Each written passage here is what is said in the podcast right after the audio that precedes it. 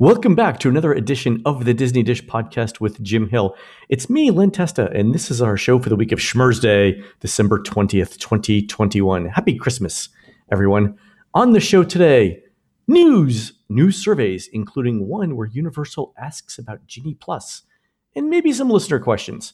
In our main segment, Jim Hill gives us the history of holiday overlays at Walt Disney World. Let's get started by bringing in the man who says that when Sleeping Beauty spends all day in bed, she's a beautiful princess. But when he does it, it's all, ooh, clinical depression. It's Mr. Jim Hill. Jim, how's it going? Oh, it's going well, Len. I wonder, though, did you notice earlier this week we lost Anne Rice? Oh, she's the uh, interview with a vampire author, among other things. That's right. But like Stephen King, she was putting out a lot of books. You know how Stephen King actually used the Richard Bachman name? Anne Rice did a series of books under a pseudonym as well, uh, a, an A.N. Roquelaure. And these were four books about the story of Sleeping Beauty. We have the the Claiming of Sleeping Beauty in 83, uh, Beauty's Punishment in 85, followed by Beauty's Release and also in 85, and then final book of the series, Beauty's Kingdom in 2015. And Len, the only polite thing to say here is Sleeping Beauty is not awakened with a kiss. this, this, is the R-rated version of the. Uh... Oh no no wait, wait. this is NC-17 Len. Oh. So the oh. parents out there, not something to get the children for this holiday. But yeah, she worked the Sleeping Beauty side of the street, and in fact, it's interesting you mentioned Interview with a Vampire because there was the film version in '94, and I mm-hmm. want to say that AMC just landed the rights to do this for series, and it got greenlit in June of this year. So even though we lost Anne Rice, she continues on. Maybe we'll get the uh, maybe we'll get the the Sleeping Beauty books as a uh, as a series on Netflix. Who knows? Uh, I will be averting my eyes. It's, you know, it's just, not coming on Disney Plus, so I was going. I was trying to go down the list no. of uh, streaming services. Mm. I don't know. Maybe maybe Hulu. Who knows? Uh, maybe maybe. All right, Jim, let's do a quick shout out to subscribers over at disneydish.bandcamp.com. Thanks to new subscribers Scott Tadelman, Laura Andrews, and Jay Piedrafit, and longtime subscribers Colleen Parker, M. Perea 8, and Amy B. Jim, these are the Disney music executives who discovered a young Wheezy, the toy penguin, crooning in a Las Vegas nightclub and convinced him to sing You've Got a Friend in Me at the end of Slinky Dog Dash at Disney's Hollywood Studios. They say that negotiations were tough but fair, and that in the contract, Wheezy can sing Tom Jones if the studios ever brings back evening extra magic hours. True story. Oh, cool. I, I have to admit, I love that AA figure. That's actually one of my only complaints about Slinky Dog Dash is you really don't get a whole lot of time in that space to see that AA figure. And the thing that I love about it is it's really Robert Goulet singing Wheezy. So. He does the voice, right? yeah, get know. I mean, it's a real singer. It's not just some, you know, some guy no. Disney guy. It's Robert Goulet. No. That's awesome. All right, Jim, let's do the news. Folks, the Disney Dish News is brought to you by Storybook Destinations trusted travel partner of the Disney Dish podcast. For a worry free travel experience every time, book online at storybookdestinations.com. Jim, every show should begin with a round of self congratulations. On last week's show, we mentioned that Epcot was doing some late night fireworks testing, and we thought it was for a holiday show. And now Epcot has announced a special New Year's Eve countdown with fireworks. So that's good. Yeah, no, cool, cool. And speaking of Epcot, over uh, there, flower and garden dates for 2022 have been announced. Uh, it'll run from March 2nd through July 4th, so four months. And we expect Food and Wine to begin the following week, as it has been lately. So, uh, so more festivals in Epcot's future. We knew this was coming. I mean, especially World Celebration, World Discovery, and I, I always blank the other one. World Nature. There we go. Discovery, Nature, Communication. Yeah. Yeah, this is the festival park from pretty much this point forward. So Awesome. And in other news, we've got a bunch of surveys sent in from our listeners. Thank you guys for sending all of these in. First one up is from Bernie, who says Disney's sending out surveys asking about our experiences during the 50th anniversary celebration. If you say it wasn't impressive, you get an interesting look at the reasons people are giving for that. Here's an example that someone posted to wdwmagic.com with the questions. All right, so Bernie sent this in. The first question is is how did the Walt Disney World 50th anniversary celebration compare to your expectations? And the three answers are about what I expected, better, and worse. If you answer worse, the next question is this. And I'd like our listeners to sort of think about their responses, especially if you've already been to the 50th and you've seen this. All right. So Which, if any of the reasons below, best describe why you felt the Walt Disney World 50th anniversary celebration didn't live up to your expectations? One, the fireworks shows didn't celebrate the 50th anniversary. The celebration didn't celebrate classic Disney and lacked nostalgia. The special food and beverage offerings were limited. It wasn't special enough for a 50th anniversary. Crowds made it difficult to enjoy the celebration. The merchandise selection or variety was limited. There were long lines to purchase the special food and beverage offerings. The commemorative entertainment for the celebration was limited. The decor was limited. It seemed like just another day in the park. Ooh, that hurts. Mm-hmm. Um, it was not as good as other Disney celebrations. I think, Jim, we've said that nothing lives up to the 100 Years of Magic. Mm-hmm. Everyone should be checking that box. It was difficult to find the special food and beverage offerings. There were long lines to purchase the merch. The 50th anniversary merch I wanted was unavailable. The prices for the merch were high. The fireworks spectaculars were not as good as previous shows. So let me just say, Jim, half these questions are around the food and the merchandise. And and that tells me Disney fundamentally does not understand what we expected out of the 50th anniversary. the uh, a cupcake with a little piece of chocolate saying 50 on it is, mm-hmm. is so far down the list of what I was thinking of for the 50th. I don't know why they spent that much time crafting those questions on the survey. This tells me that they don't understand what went wrong. Disney never writes a survey unless they're already looking for a specific set of answers. They typically tailor the questions because they're, they're trying to sculpt the survey in such a way that it delivers a, a specific set of answers. And yeah. the fact that it addresses so many specifics about the 50th anniversary celebration, it's like, what I want to know is who wrote the survey. I mean, the thing is, almost half the questions deal with mm-hmm. uh, did we not give you enough food or merchandise? Yeah. Like, dude, and, but there's not a single question like, I was expecting a new ride. Yeah. Or maybe there's some sort of promotion, or mm-hmm. maybe you, you know, we handed out hats for Disney Plus Day, but nothing for the 50th anniversary. Like, half the questions can't be on food and merch unless you want a food and merch answer, right? These days, it's Disney parks, products, and experiences with that second word being the important one. So, yeah. you know, if they're asking about merch, they're asking about food, that's because in the Bob Chapek era, that's how we're looking at the parks. It's like, hey, welcome in. Hey, have you noticed the churro cart? Yeah. I'll give uh, I'll give Bernie credit. He did not select many, if uh, if any at all, of the responses around food and merch. His mm-hmm. his were more around everything was limited. There wasn't much entertainment. Uh, it wasn't special enough. So so props to you, Thank Bernie. You, Bernie. I think those are the yeah those are the yep. right answers. Mm-hmm. Uh, we also got a survey, Jim, from an unnamed listener who mm-hmm. says, "Here are some survey questions I got from Universal last week regarding how I feel about Disney's Genie, Genie Plus, and individual Lightning Lane offerings." So Jim, I'm not sure why Universal would be sending this out, but I have some ideas. We'll talk about it when we're done with the questions. Mm-hmm. Here we go. Mm-hmm. Uh, so, first question is this We'd like to ask you about expedited access products. These products provide faster access to rides and attractions at theme parks, allowing guests to skip the regular standby line and have shorter wait times. These products can be included in park admission, or they may be purchased in addition to park admission. What types of skip the line products, if any, have you used at theme parks. Select all that apply. And the answers are products included in park admission, products purchased in addition to park admission, products included with hotel stay, and none of these. Then the next question is this please select which statement best reflects your attitude about these products. I would not pay extra money for skip the line access. I may pay a little for a product that decreased some of my wait times, or I would pay a lot to have the shortest possible wait. Wow, that's pretty clear, right, Jim? Mm-hmm. Yep. yep. All right. Um, next question. So, the, so far, we're talking about attitudes towards the whole the whole process, right? Select which statements below you agree with regarding skip the line products. Uh, number one, rising crowds in parks is increasing the value of these products. Number two, parks should not sell these types of products. Number three, if the demand is there for paid upgrades, it's fair for parks to utilize these types of products. Number four, more of these products are being offered.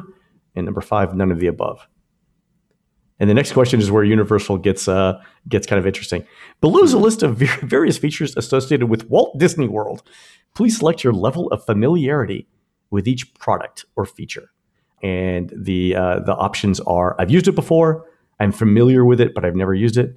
I heard of it, but I'm not familiar with it, and I've never heard of it. All right, so I've used it, I'm familiar with it, but I've never used it. I've heard of it, but not familiar with it, and I've never heard of it. So the there's the four four possible options for knowledge. First one is FastPass Plus, then Lightning Lane, Genie, Genie Plus, and PhotoPass. And then if you answer uh, that you are familiar with these or that you've used them, you get these questions. We'd like to ask you some questions about Disney World's FastPass Plus product that was retired in March 2020. Don't worry if you don't know about FastPass Plus. We'd just like to get your thoughts on a few things. FastPass Plus replaced the previous paper system, bringing the FastPass experience online and into the My Disney Experience app. Based on your understanding of the FastPass Plus system, what would you say each of the following characteristics are favorable or unfavorable, right? So, do you think, Jim, that it's favorable or unfavorable that fast passes could be booked in advance of your visit? What would you say? I've always been against the homework aspect of going to Walt Disney World. And I'm that way about the dining. And, you know, I mean, I, I get that you have to book your hotel room in advance, but the fact Yeah. that, you know, you're expected, you know, 180 days out or 90 days out, not a big fan of this. Okay. And so you say unfavorable? Unfavorable. That's what our uh, listener said as well. Um, how about this? Favorable or unfavorable? Guests can only book fast passes at one park per day. Again, not a fan of the idea. So, All right. Additional fast passes could only be booked once the first three were used. if you got to book them, I guess the fact that you had to wait to use the three, I get that. I understand that, but still not a fan. All right, fair enough. Mhm. You stated you used FastPass on a past trip to Walt Disney World. When did you book your initial passes for each day of your visit? If you visited more than one time, select what you did most often. So, did you book on the day my booking window opened? Did you book before your trip, but after the booking window opened? Did you book when you first arrived to Orlando? Did you book upon first arrival to the park? Or did you not use the FastPass system at all or not remember? All right. Here's a question I love though, Jim. This is this is my I think this might be my favorite of the entire survey. Okay. Why do you think Walt Disney World began offering the FastPass Plus service? Select all that apply. And oh God, if Universal had called me Jim, I would have given them a page worth of answers. But here they are. Um, one, spread out crowds. 2 equal opportunity for all guests to have shortened wait times. Three, alleviate long waits. Four, improve guest experience. Five, encourage guests to stay on site. Six, control guest movement. Seven, encourage guests to book their visit well in advance. Uh, eight, allow guests to pre plan ahead of their trip. Or nine, none of the above. That's beautiful. I mean, I think that encompasses everything. That's really nice. No, they did a great job. Yeah. I mean, they've got the encouraging guests to stay on site.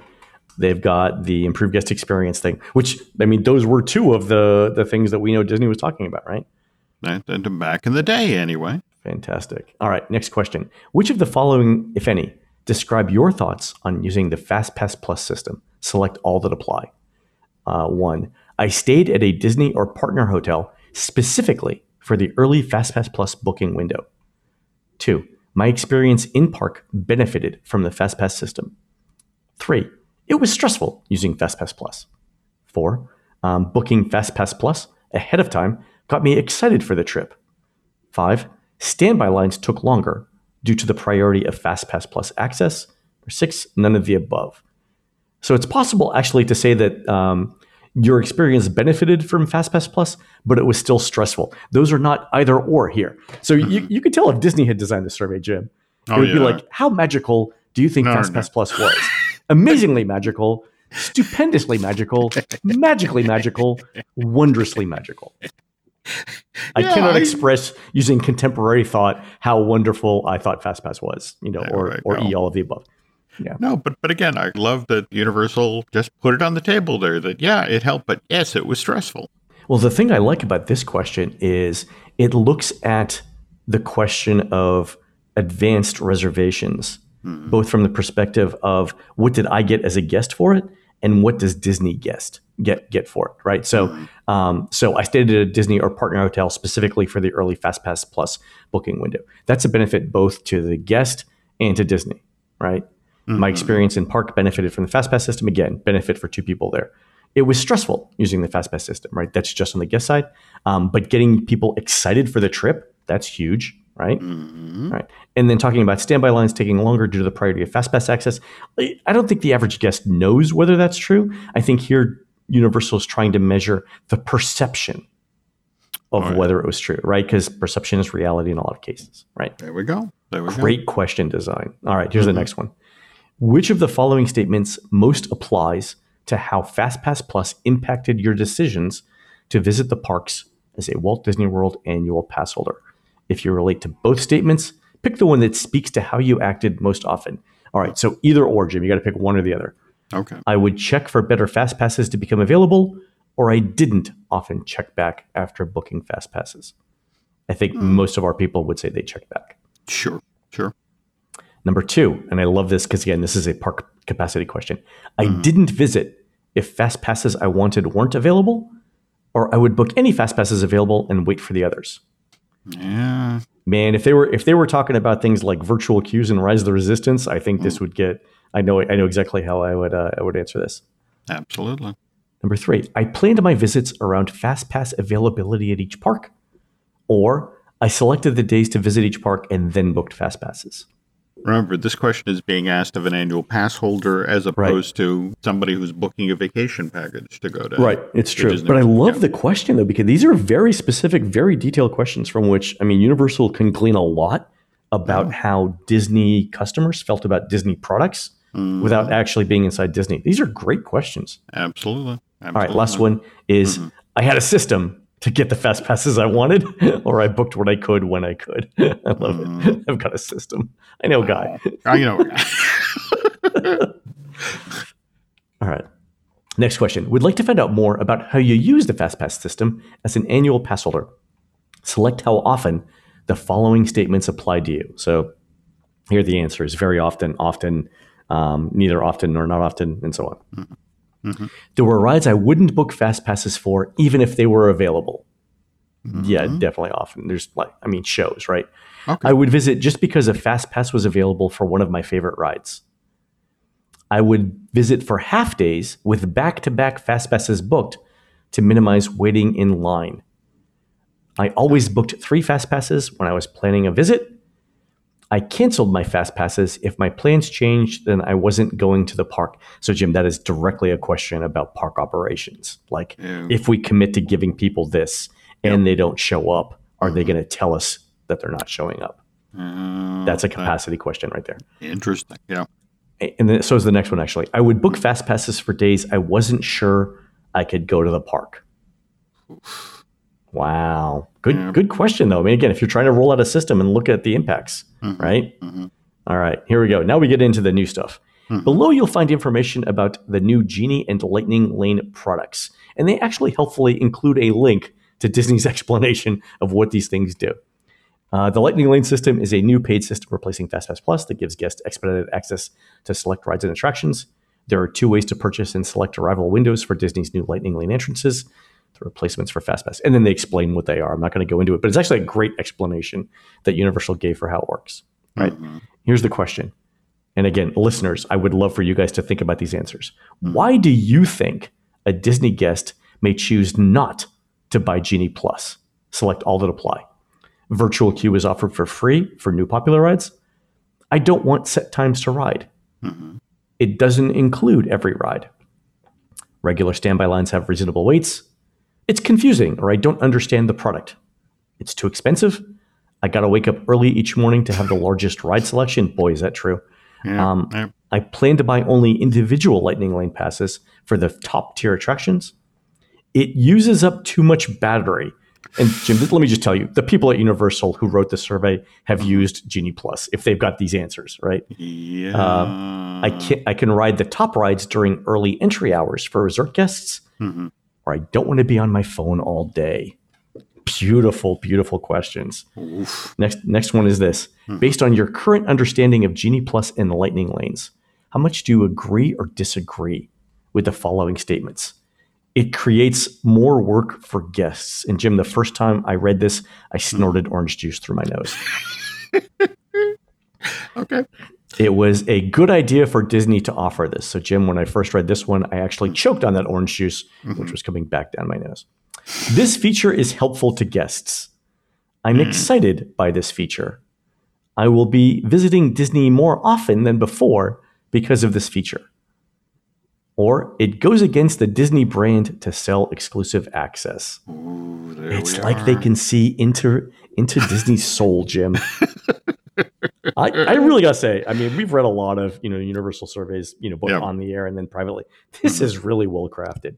Absolutely. Right? Absolutely. How much do you agree or disagree with the following statements related to Genie Plus and Lightning Lane? Mm-hmm. I need to wake up early to get the most out of it. And our our survey taker said strongly agree. Mm-hmm. The more money I pay, the better my experience will be. And our survey taker said strongly agree. Mm-hmm. I need to stay on property to get the most out of it. And again, strongly agree. Mm-hmm. Does the implementation of Genie and uh, Genie Plus and Lightning Lanes change your view of the Walt Disney Company? Yes or no? and of course, if you answer yes, then the very last question is Does your opinion change in a more positive or more negative way? Extremely positive, somewhat positive, neither positive nor negative, somewhat negative, or extremely negative. And I'll give you a hint our respondent did not say positive. Great survey by Universal. Fantastic questions. So you can tell, like they're, I think here, Jim, if we talk about the survey, they're kicking the tires on this. And I think the first thing that they're trying to see is how are Disney fans mm-hmm. perceiving these programs, right? Genie Plus and Lightning. And let's remember, you had that encounter on the first day of the 50th anniversary celebration that that guy who walked up to you who had actually worked on Genie and, and Lightning Lane who then who was leaving to work for Universal Universal on yeah, wearables. We're not mentioning any names here. okay, but but the whole notion of obviously they are looking at this, but at the same time what continues to happen? Did you, for example, see that series of linked tweets that Darren, the dog lover, uh, did from Disneyland Park. Oh, so yeah, this was uh, somebody that we don't know, mm-hmm. but was trying to use um, Genie, not Genie Plus or Lightning Lane, but trying to use Genie in Disneyland, and oh my um, it it. I mean, it was basically the same experience we had in World. It didn't route him to the rides he wanted to ride. It no. kept sending him to either things that were closed mm-hmm. or to you know remote parts of the park where no one was. Mm-hmm. Yeah. Or, or for that matter, when you know he couldn't get on something, they would immediately attempt to upsell him. Whether it's like, "Hey, go make a droid," or "Hey, go buy a lightsaber." Yeah. So I think at, at one point he said that he had he had been on either zero or one rides, but already mm-hmm. had been upsold twice on like Rise of the Resistance or something like that. Uh, yeah. yeah. Yeah. And it was kind of funny, you know, reading his reading mm-hmm. where Genie was sending him. Like I think mm-hmm. both you and I thought the same thing that this was just a crowd distribution strategy, right? Oh, it's, absolutely. Yeah, I mean, you're not sending somebody to see the petrified rock over by Big Thunder because it's of its historical significance. You're trying to get them out of the line for Space Mountain. Yeah, yeah. Well, for me, was just fascinating was to watch this thing blow up on Twitter and for him to basically have the same exact experience that, that you and the team from Touring Plans had had. The the thing that I that I noticed, um, you know, from from this set of tweets is uh, this guy was a, a, Disneyland veteran, or annual pass holder, who knew his way not only around the park, mm-hmm. but who knew his way around the app. So what he was able to do. Mm-hmm. You know, as he went through his, um, you know, as he posting these tweets, he was able to um, navigate through the app to cancel out mm-hmm. you know those recommendations that Genie was making, and you know mani- he knew how to manipulate the system mm-hmm. to get Genie to pay more attention to the things that he wanted to do. I don't think Genie ever recommended for mm-hmm. him the six or eight attractions that he selected. Like he never got all of them, no. but he knew he knew enough about MDE mm. to get it to do more of what he wanted. And and so my response to that was, but what about the the first time guests? Are they really going to know the ins and outs of a of, a, of an app like MDE mm-hmm. and know like how to delete things or ask for updates. I mean, that's that's asking a lot, right? You're trying to you're trying trying to navigate a park. You're trying to figure out what the rides are. Now you got to figure out what happens if you push various buttons on the app. That seems like a lot of extra overhead. No, I, I, just don't think people are going to do it, and I think Disney knows mm-hmm. that people aren't going to do it. They're just going to go with the recommendation. Well, speaking of which, though, that, that, to double back to the Universal survey here, and again, a, an incredibly well written survey that, that yeah. you know, they got a lot of great data out of that if they got enough responses. But yeah. they're asking some very specific questions just trying to get a real-time sense of how are people reacting to this thing what's the thinking in the marketplace because Right. face it universal does not want to repeat disney's mistakes Right. And so the the interesting thing for me for that perspective is uh, of the three products, right, of Genie, Genie Plus, and individual Lightning Lane, all of the questions were around Genie Plus and Lightning Lane. In other words, the paid access. Um, and it's kind of funny because, like, uh, you know, I once somebody sent me this survey, I sent it on to a friend of mine who works in in an uh, engineering role at Universal, and I said, for the love of God, don't try and build a system like Genie because but if you do, call me first and I'll tell you what they did wrong. Right? Like like let's just go have let's just go have lunch and I'll, you know, you, you can buy the lunch and I will tell you what not to do. okay Um, but I think, you know, so I think, you know, Universal has Express Pass here and they've got the paid mm-hmm. version of it, right? And they've got the benefit for hotel guests and so on. Mm. And they've got a benefit for annual pass holders. But this mm. could be sort of like their first step at saying, if we were to fine tune or to revamp the Express Pass system, could we do it in a way that doesn't annoy people as much as the amount of money that we would make? Like, could we could we make could we make more money and yet not irritate people the way Genie Plus seems to have done? Because I got to tell you, like when I look at the um, the reader comments coming in from our unofficial guide and touringplans.com reader surveys, I mean, we get a bunch every day. Mm-hmm. And since October 19th, when Genie Plus rolled out, I have yet to see a single comment that says anything positive about Genie Plus or individual Lightning Lane. Not literally, not a single comment has said anything good about it. Every day we get negative comments. It's too mm-hmm. complicated. I don't want to spend this much time on my phone. I don't want to spend this much money. It, you know, I, I don't want to wake up at 7 a.m. and have to do three things at once. You know, just a bunch of things. No, no, no. And, you know, if they're posting it there, then they are telling their friends and family about this as well. And, and Oh, yeah. this is sort of the cliche in the industry. If you have a good time, you tell three people. If you have a bad time, you tell seven. Yep. Which brings me back to that Disney survey about, you know, asking about the 50th. That this shows that they at least have a sense that things are going south, you know, and it's like, is there a way to get ahead of this? And I don't know. I honestly don't know. All right. So speaking of things going south, Jim, I'm going to refer back to that in about two minutes. Um, Okay. But first, listener questions. Uh, One from Aaron, who says, uh, "Another Disney Dish listener here from the aerospace industry. I'm a materials science engineer supporting the International Space Station. I find your show delightful, and it is the highlight of my podcast week." I think she's meant to send this into Ira Glass. Yes. Okay. Yes. Anyway, uh, some grown up somewhere. Aaron might be confused. You never know. Um, engineers thrive on facts and data, which your podcast provides in abundance. Please let Christina know that her input on food and park experiences are no less valuable than the number crunching about wait times. Cupcakes are data too. With all that I learned from your show, I hope my trip in 2022 will be that much more enjoyable. A stop at Nine Dragons for the chili oil is definitely on the list. So, Jim, I promise you that by next Christmas, we're going to have Cupcakes or Data 2 t-shirts on sale on the website. Thank you. Uh, thank you, Aaron, for sending that in. I will pass it on to Christina as well. Okay. I, I can get behind that idea. All right. Uh, next email from Samantha, who says, I'm an avid listener of the Disney Dish podcast. So the first thing I have to say is that Christina is awesome. And you guys are great too, of course. You- you- like- It's like I tell my mom, all I need to do is be is be not the least favorite, and that's fine. I'm comfortable with. Anyway, secondly, I'm a research analyst, so I've spent my life relying on data analysis to formulate views. This mm-hmm. makes me especially appreciative of your approach to everything Disney. I'm hoping to book the Galactic Star Cruiser experience for December of 2022, so a year from now. Hmm. But the booking window doesn't yet go that far out. Why do you think that is? And when can we expect to see dates beyond September of 2022? I'm looking to book for my family and for my brother's family as a gift, but this thing is so expensive that I'm kind of half hoping I miss it when they open those dates. So, Jim, speaking of things going south, mm-hmm. have you seen the number of cancellations for the Galactic Star Cruiser? Oh, or more to the point, have you seen the availability open up in mid May? Well, that's that's because of cancellations. So here's the interesting thing, right? When you make the deposit, Disney says right up front, some of that deposit is non-refundable. Mm-hmm. So these people who are canceling mm-hmm. Are saying, I would rather waste whatever it is, 20%, $1,000. I would rather waste $1,000 on this mistake than pay the five or $6,000 or whatever it is and be disappointed based on the videos that the preview videos that Disney's recently released. So have you seen these, Jim? The one with um, Josh D'Amaro with the toy lightsaber and then the um, the welcome email. This is the, you know arguably the greatest marketing company on the planet. I don't know if you've been following the back and forth fight that was going on between Sony and Disney and Marvel Studios about the proper way to promote Spider Man No Way Home.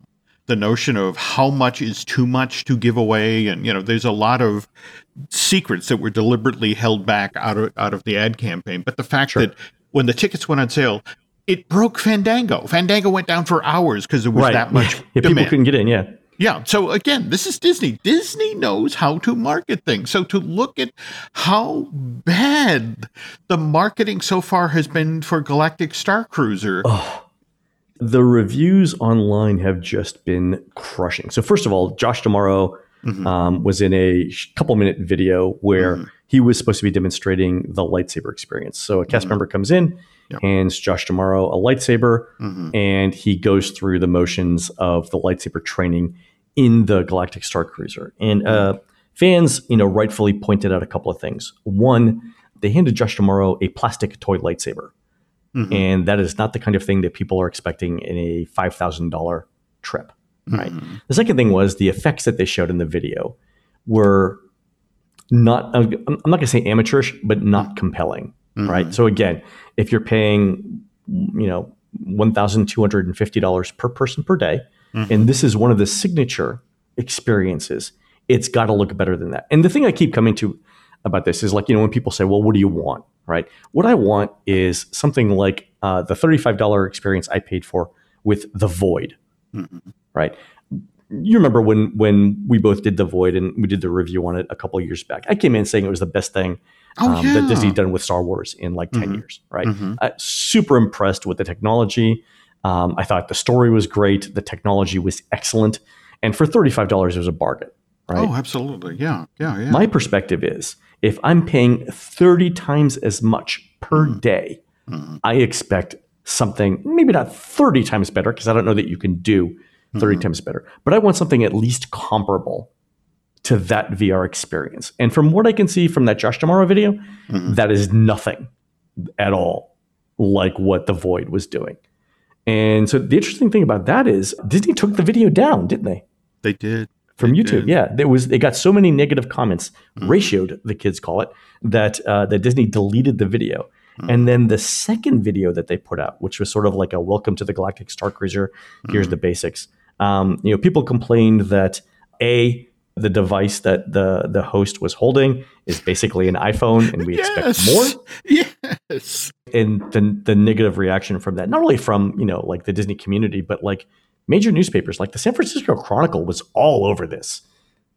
Yeah, saying that it it, it basically looked like a uh, a Mel Brooks ripoff of Star Wars in terms of like like like this is Spaceballs, not not Star Wars yeah. for rich people, is yeah. what they said. I don't know how Disney gets out ahead of this. I mean, at this point, they can't change it, right? I mean, we're no, we're, no. we're ninety some days from from opening, or hundred days from opening. And, and, face it, you've talked about from people who've taken part in, you know, the early playtesting. You know, they've got whole chunks of this locked in, and this is steel. This is concrete. Decisions were made three and four years ago about what would be built. Yeah, yeah. You're not you're not changing the lights light your experience now. You no. can't, right? There's just no. the technology doesn't exist to know, that fast, right? But how soon do we get the Star Wars cupcake ad?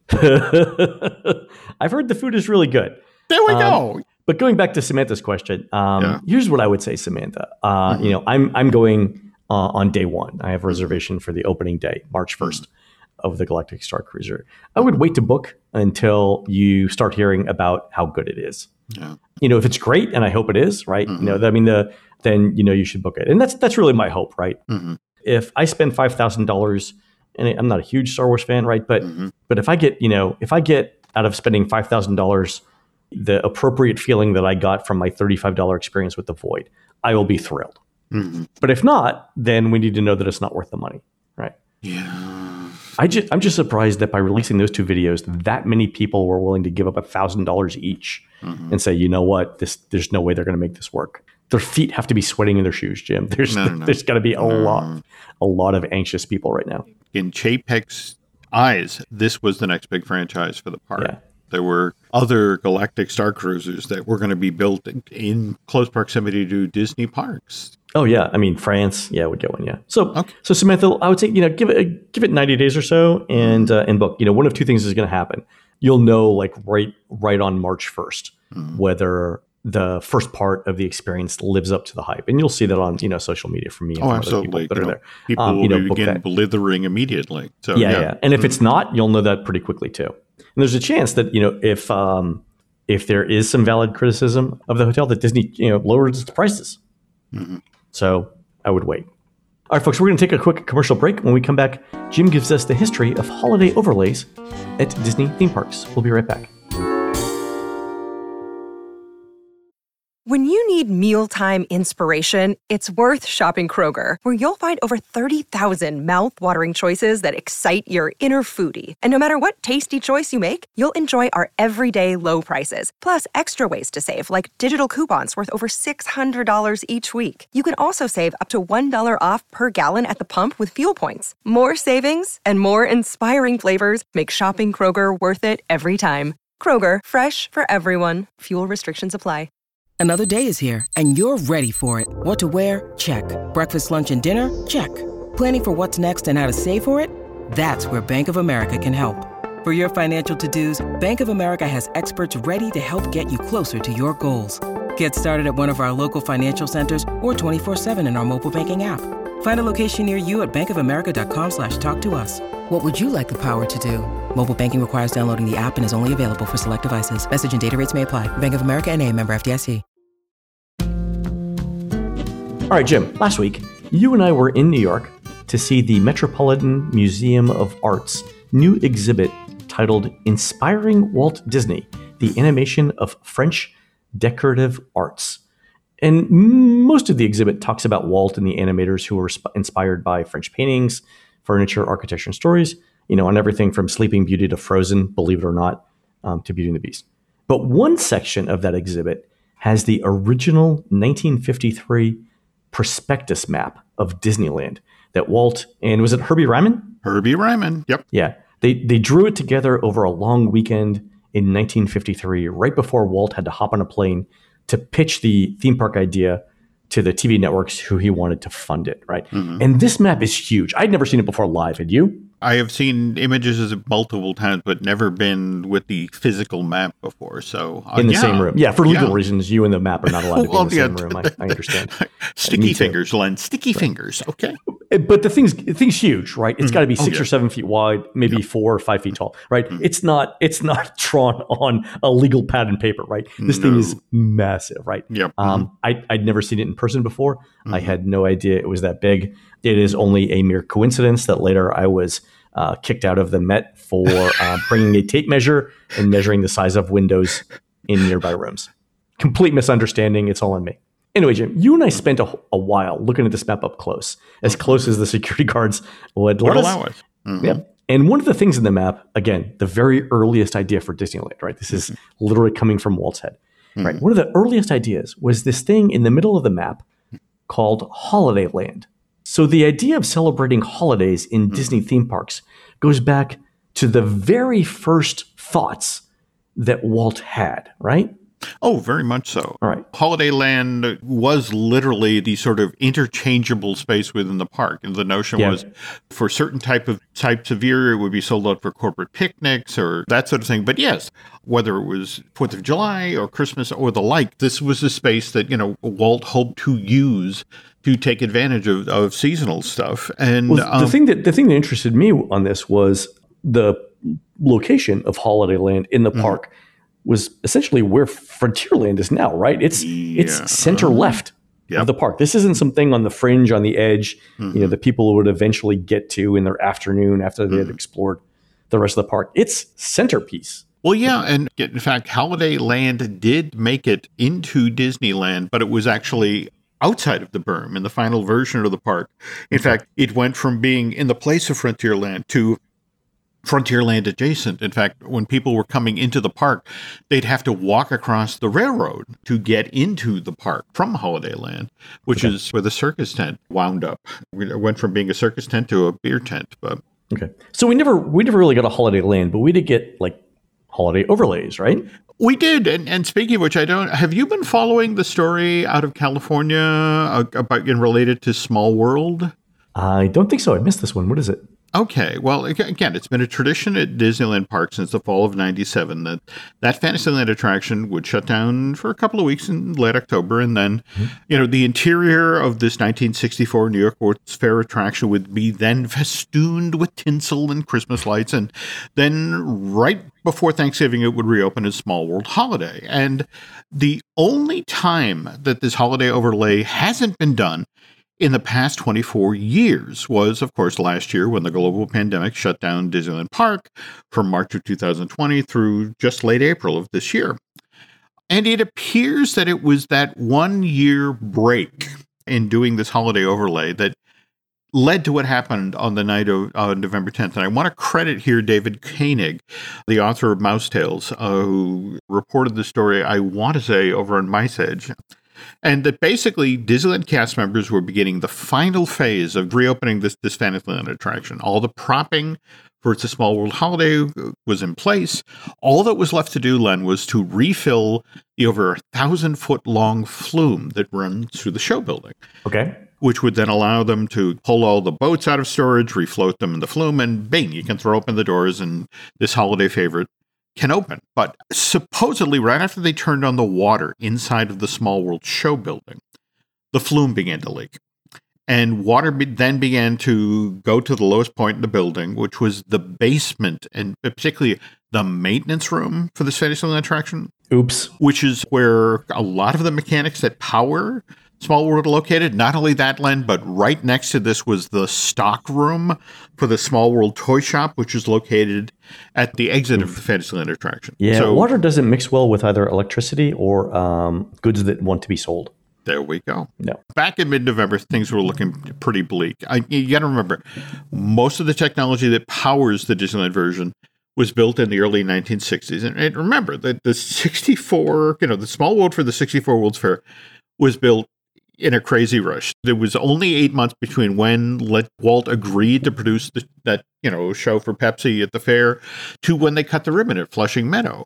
And so the belief at that point is like the tech that powers this thing is destroyed beyond repair. There was eight feet of water in the maintenance room before when they finally turned off, you know, the thing going into the flume. And early damage estimates were it would be a year or more before the Anaheim version of Small World could, could even dream of reopening.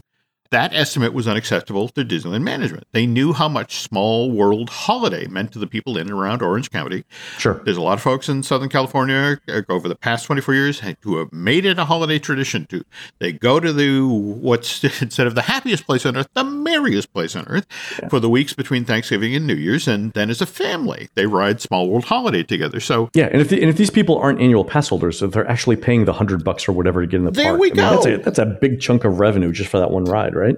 That's right. Yeah. So, uh, appropriate enough, given that Small World is a boat based attraction, Disney declared an all hands on deck. uh, and so. You've been waiting for that one, haven't you? I have. I have. I'm sorry.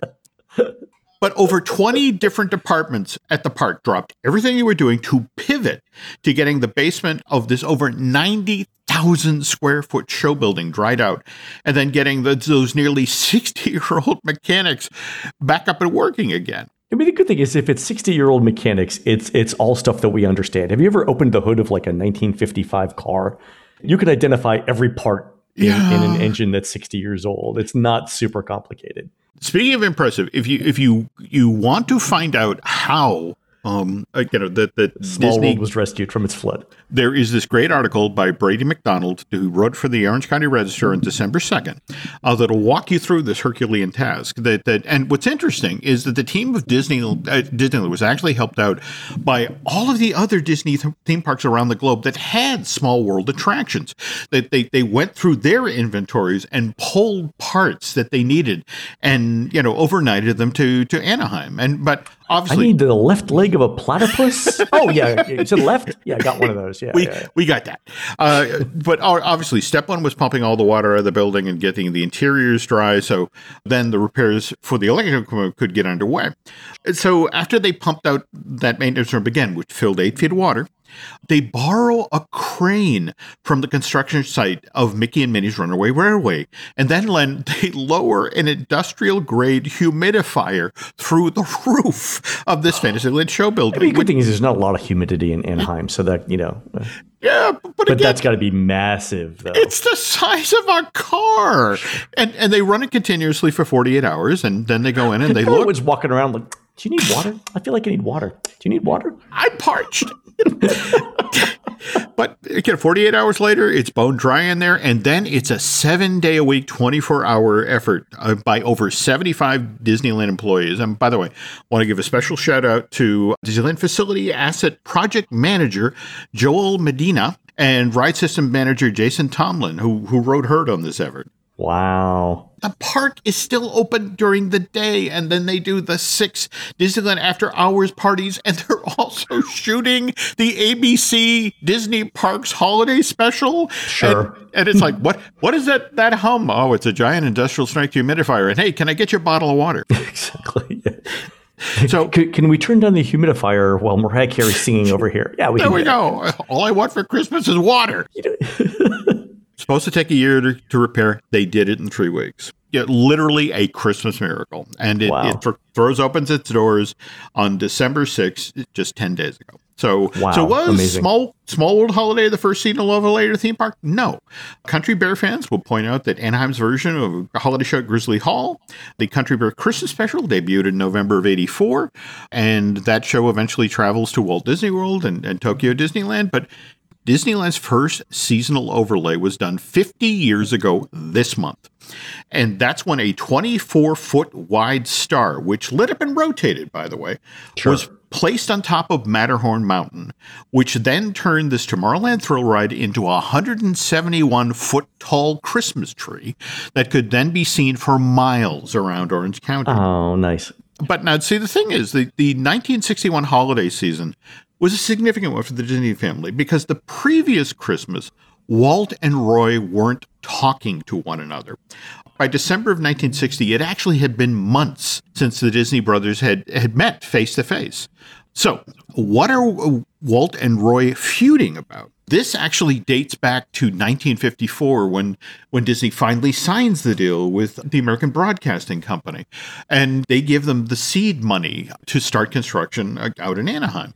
But Walt had also gone to Western Publishing the folks who published all of the comic books featuring Disney characters. And so the downside is that for Disneyland Inc., because these folks provided the seed money, the folks at Western Publishing wound up with a 13.8% share in Disneyland Inc., Uh, whereas the folks at American Broadcasting, they wound up with 34.8%. So they these two corporations combined own just a, a touch below 50% of Disneyland Inc. That's a chunk. That's a chunk, okay? Because they're entitled to a percentage of the gate, they are entitled to have some say in what's being built in the park, what's being updated, you know, what's being added. And Walt, who's all about control, this doesn't necessarily sit all that well with him. So he makes it a priority. You know, as soon as Disneyland opens, that I got to buy those guys out. So he buys out Western Publishing uh, in 1957 and it takes till June of 1960. And more to the point, Len, it takes $7.5 million to buy out ABC.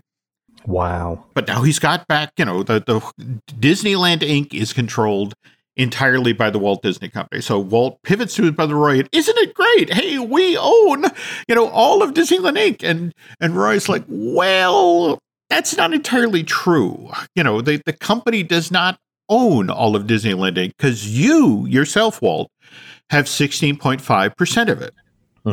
More to the point, you also privately own WED, the company that builds the ride shows and attractions for the park. And Ah, all right. we are a publicly held corporation with shareholders. And it is somewhat irresponsible that the guy whose name is on the company uh, seems to be giving himself a sweetheart deal to profit off of Disneyland. So, what you really need to do here, little brother, is you need to sell your shares of Disneyland Inc. back to the company, you know, and WED needs to be brought into the Disney company as well. You can't be directly profiting from that. And again, this is older brother Roy Yeah. telling younger brother Walt. And remember, older brother Roy back in the late 40s and early 50s was not a big fan of the family fun park idea.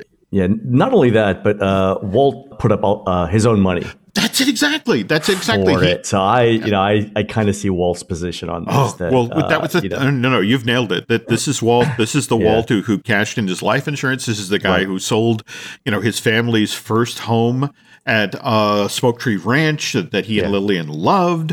And so, yeah, this was not something that Walt wanted to hear. And he's he's not he's not initially receptive to the idea as, as a political singer. no. Right? Okay, and so they they have a big fight and they stop Yeah. talking. Now, mind Yeah. you, business as usual continues at Disney Productions. But if Walt needs Roy's okay on something, that message now travels third hand. One of Walt's guys reaches out to Roy's boy, who then talks to his boss, and Roy then you know hands it to his person, who hands it back to Walt's person, and it becomes the corporate version of a little party game telephone. And finally, after suffering through one of the most difficult holiday seasons of their lives, it's Walt's life with Lillian and Roy's wife Edna who just lower the boom. you two knuckleheads, come here. you know, that's it exactly. You know, and you and you got to remember that these two ladies sense into these people. but they they met in the ink and paint department at Disney Studios back in the 20s. So they've been through the mill with these two guys. So it's like they, they form a unified front and basically turn to the husband and say, You're both behaving like idiots. You're tearing the family apart of super stupid, silly things. You need to start, you know, behaving like grown men, not little boys. So grow up. More importantly, make up. And Walt, who believed very strongly in the, the maxim that powers every truly successful marriage, which Len, as you know, is happy wife, happy life. So he follows Lillian's orders. He has a member of his staff go out and seek out an authentic Native American peace pipe, which he then has sent to his brother, along with a, a letter of apology and concession. Wow, nice. And Roy is so touched by this gesture that for the rest of his life in his office at Disney Studios, Roy prominently displays this peace pipe. And in fact, what he did is that there was a portrait of his brother in his office, and what Roy did is he would he placed the peace pipe up on the top of the frame of the photo, and if somebody noticed it and mentioned it. Business basically stopped in Roy's office because he then told the story of, and I'm going to tell you about fighting with my brother and not talking to him for nine months. And He gets up, he uncorks a crystal bottle of bourbon, pours a couple of drinks, and says, Let me tell you something, kid. there you go. But Roy would, as part of the story, I mentioned, even though my brother apologized and sent me that peace pipe in June of 1960, it still wasn't until nearly four years later in 1964 that Walt finally does, in fact, sell his shares of Disneyland Inc. and, and as well signs over WED to the company, which shows Yeah. that little brothers, even the famous ones, can still be pains. I mean, to be to be fair, between sixty and sixty four, the company was doing a lot of things. So like the Oh. accounting maneuvers in the back are, you know, slightly less important. No, no, no, absolutely. But but anyway, this this explains why for the 1961 holiday season, Walt was in the mood to celebrate. In fact, as the story goes, he walks into WED in July of 61, which is just a month or so after he, he makes up with his brother. You know, uh, in fact, by the way, if you you search online, folks, for Walt Disney and Peace Pipe, you can actually read the note that Walt wrote to his brother after they made up and you know about how happy he is. And the clouds of smoke that came out of the peace pipe how happy he was to see those But anyway, so Walt goes over to WED and says, I'm in the mood to celebrate Christmas in a big way at the parks this year. You know, Roy and I have stopped farting. What can we do to make Christmas at Disneyland even merrier this year? And so, mm. you know, there was talk about, well, we can get a bigger tree. You know, they, they go up to Mount Shasta and they cut down a, a you know, a white fir. But, but John Hench was the one who actually supposedly suggested, well, look, we got this giant tree shaped thing in the middle of the park, the Matterhorn. Let's just throw a star on top of it, and then at night we'll shine green spotlights on it, and then you know that we got a Christmas tree, and so that's what they go with. And and, and in fact, that was a tradition at Disneyland right up until 1972, Len. Oh, fantastic. This idea of shining green spotlights on the Matterhorn would be revisited in 1991 when uh, there was that talk of the, the year that the Muppets would take over Disneyland. But Ooh. we should talk about that on another show. So I've actually found the uh, the letter that uh, Walt sent to Roy. Do you mind if I read it? No, go right ahead. All right. So it's 1961, uh, like you said. It says, "Dear Roy." It's wonderful to smoke the pipe of peace with you again. The clouds that rise are very beautiful. I think between us over the years, we have accomplished something. There was a time when we couldn't borrow a $1,000 and now I understand we owe 24 million. but in all sincerity, happy birthday and many more. And I love you, uh, Walt. Uh, and there's a PS that says, I can assure you that Lily subscribes to the above and wants to join me in wishing you many, many more happy birthdays to come. And then a PPS, maybe we can all get together in Paris. We'll be there from Sunday, June 25th through Wednesday, the 28th. Walt. That's just a great, uh, great letter. But but more to the point, you know, acknowledging Lily, which you know, yeah. the fact she's got you know my arm right behind my back right now. So she's holding a gun against my back and making me say, "Everyone's happy. Everyone's there we happy." There we go. So great story, Jim. Great story. No, no, no, no. Uh, again, just happy to share it, especially with all of us headed in home for the holidays, and yep, got to make it work, folks. Got to make it so, work. Exactly, got to make it work. All right. so, all right, folks, that's going to do it for the Disney Dish show today. Please head on over to disneydish.bandcamp.com you'll find exclusive shows never before heard on iTunes, including live shows Jim and I have recorded in all four Walt Disney World theme parks. On next week's show, Jim tells the story of how Disney once threw Baby New Year off the Matterhorn. you can find more of Jim at jimhillmedia.com and more of me, Len at. We're produced fabulously by Aaron Adams who will be leading nature hikes to see the bald eagle migration on Saturday, January 8th, 2022, at the Roaring River State Park on the outskirts of beautiful Cassville, Missouri. While Aaron's doing that, please go into iTunes and Radar Show and tell us what you'd like to hear next. For Jim, this is Len. We will see you on the next show.